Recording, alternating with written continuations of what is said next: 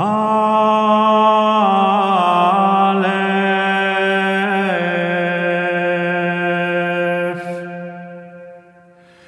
Quam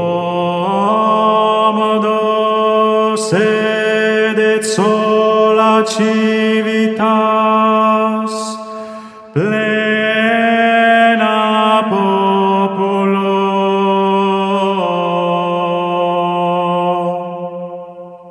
Relativamente poche critiche sono state mosse al concilio in epoca post-conciliare. La reazione all'eterodossia conciliare da parte degli istituti tradizionalisti in regola dal punto di vista canonico è stata tipicamente, peraltro con una certa incoerenza, di tipo neoconservatore. Gli istituti non regolari dal punto di vista canonico, come la Società San Pio X e i sedevacantisti, così come i laici tradizionalisti al contrario, sono stati più schietti e diretti sulle orme di Monsignor Lefebvre, dell'abbé Georges de Nantes e di famosi commentatori laici del passato come il professor de Oliveira e Jean Madiran. L'unico prelato che si è opposto al concilio nel suo insieme e in termini vigorosi, per quanto sia in buoni rapporti con Roma, è ad oggi l'arcivescovo Carlo Maria Viganò, ad multos annos. Si è detto sopra che lo scopo di questo libro è mostrare come l'insegnamento conciliare si opponga alla fede cattolica. Usiamo la parola neutra opposizione senza ancora volerci impegnare a descrivere i testi in questione come errori o attacchi.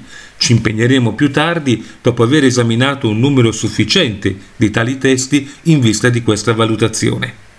Per mostrare le mancanze del Concilio, risponderemo confutandole con la dottrina tradizionale cattolica, poiché la tradizione, come già notato, non è altro che la fede stessa. Quando tale dottrina è definita come dogma, citeremo il dogma stesso. Chiaramente non si tratta di mettere un documento magisteriale contro un altro, come muovere un pezzo bianco contro un pezzo nero su una scacchiera. Si tratta piuttosto di mostrare alla luce della tradizione del dogma, cioè alla luce della dottrina della Chiesa rimasta inalterata per duemila anni e progredita solo nella profondità e nella chiarezza della sua espressione, che il testo più recente è falso. Ora, poiché i testi eterodossi si estendono a tutti i documenti conciliari, il materiale su cui dobbiamo lavorare si compone dei documenti conciliari nel loro insieme. Come deve essere strutturato un lavoro di questo tipo? Il modo più efficace per valutare i testi in questione sarà chiaramente quello di esaminarli secondo i loro temi, non cronologicamente quindi, documento per documento, ma piuttosto tematicamente. Il nostro criterio per stabilire i temi dei testi conciliari sarà dato da ciò che comprendiamo essere l'intento di fondo del concilio, cioè il desiderio di adattare la Chiesa al mondo.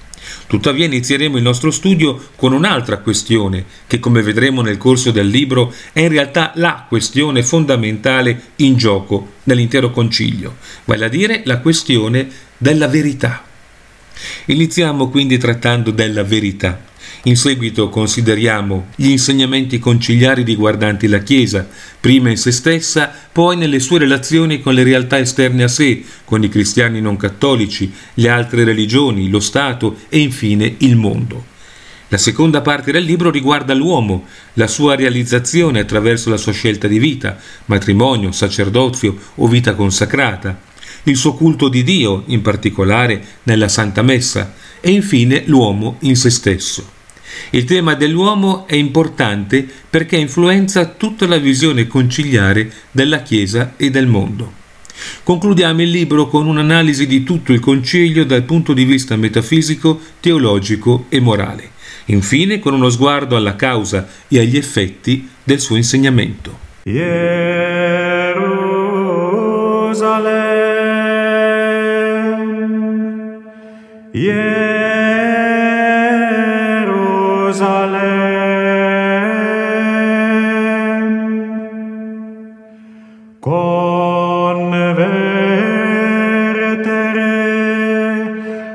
the door.